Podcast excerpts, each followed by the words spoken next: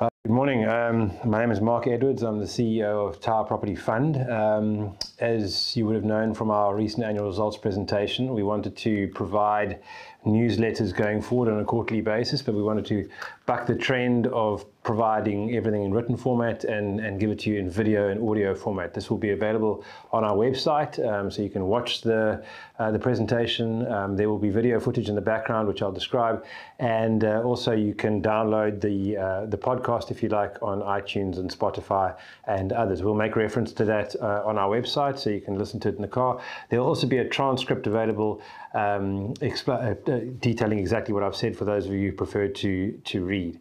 What I'm going to take you through this morning, very quickly, four to eight minutes uh, of an update as to where Tower is currently and the major issues uh, that we're dealing with and that we're facing. So following on from our uh, results presentation, we did say major focus was on the balance sheet. That continues to be the theme and will be the theme for the remainder of the year. Uh, the market still in South Africa is very tough. Croatia is doing well. Um, and, our, and our extreme focus has been on tightening up the balance sheet and uh, reducing the loan to value. The loan to value, as we announced on SENS recently, has come down uh, as a result of uh, property sales, uh, which I will discuss, and the balance sheet is the strongest it's been uh, since our listing in 2013. So main themes I'd like to just uh, briefly discuss with you are the development at Old Cape Quarter, how that's proceeding, Deloitte um, and, and the replacement of that tenancy one year from now, um, Sunclare, the sixth floor, the renovations we're doing there, how Croatia is doing, our involvement with the Ubuntu Football Trust, and then lastly, uh, sales that we've, that we've undertaken. So starting in uh, Old Cape Quarter, and you'll see as I'm speaking now, you'll see for those of you watching, uh, some video footage of, um, of Old Cape Quarter, which was taken showing the, the update uh, in the construction. So the good news is we have appointed 60% of the subcontractors and have managed to save around 16 million rand of our budget. Uh, we still need to appoint 40% of the subcontractors. We're expecting to come out on parity with those subcontractors, uh, and then everything is appointed. Uh, currently, we are uh, in the basement of Old Cape Quarter, which has been a highly complex um, engineering job uh, and and we are out of the ground now. So the risk has has almost entirely been removed from that process which was the process uh, which allowed the biggest amount of risk. Now, obviously, it's going forward, and uh, the major risk lies in appointing subcontractors and the prices of things like steel.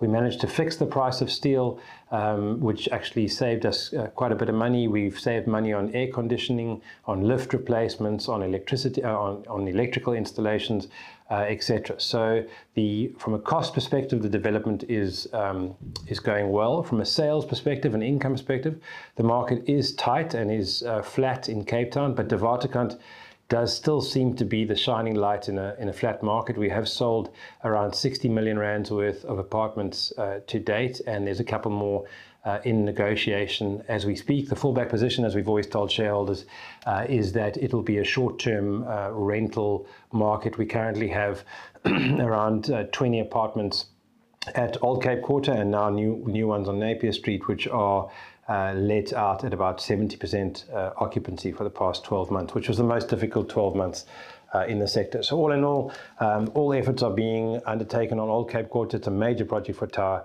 but we're extremely excited. One of the things to advise shareholders of is the end date is uh, still set for March 2021. However, we do expect to have the retail tenants and the office tenants up and trading by Christmas of next year. So we'll get Christmas trade, which we have not budgeted for uh, as yet, which is exciting. Uh, from a Deloitte's perspective, the renewal of Deloitte's, that ends 30th of October of next year. So we've got just over one year. There's a full team approach to that.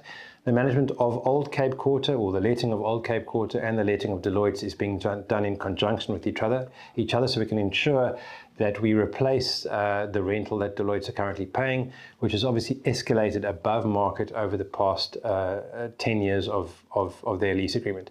We have some, uh, some good traction so far with bigger office users. Our intention is to break up the space into one or two bigger office users, uh, to have a, a, section, probably a floor of shared workspace, and then smaller offices paying, paying higher rentals. Uh, Deloitte's currently occupy around 6,000 square meters, um, so so it's nice. It's a nice chunky space uh, for us to work with, uh, and there has been significant progress, which we hope to update you on as and when we we sign large uh, large users. The format of this. Um, uh, of this newsletter will be every quarter. So I hope to update you on both Deloitte's and Old Cape Quarter as we proceed. Sunclare, the sixth floor tower, is moving its offices. We've been in Rondebosch for the last number of years, but we're moving to a tower building on the sixth floor. We uh, did cancel the lease, or we didn't renew the lease of a, um, a call center which occupied the full floor. The call center was just a bit hard on the building. Sunclare is really doing well. We bought the building in 2015 for 190 million rand. We revalued it this year independently. It's now 330 million rand in value purely because of the move in uh, in rentals.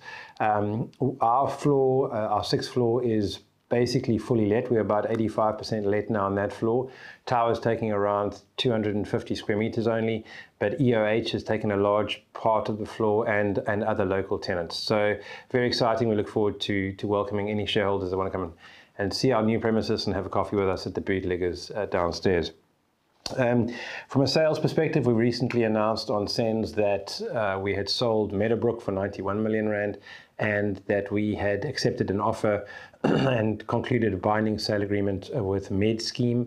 Uh, the MedScheme building uh, was one that we were int intending to sell because we had just re-signed a new seven-year lease with MedScheme.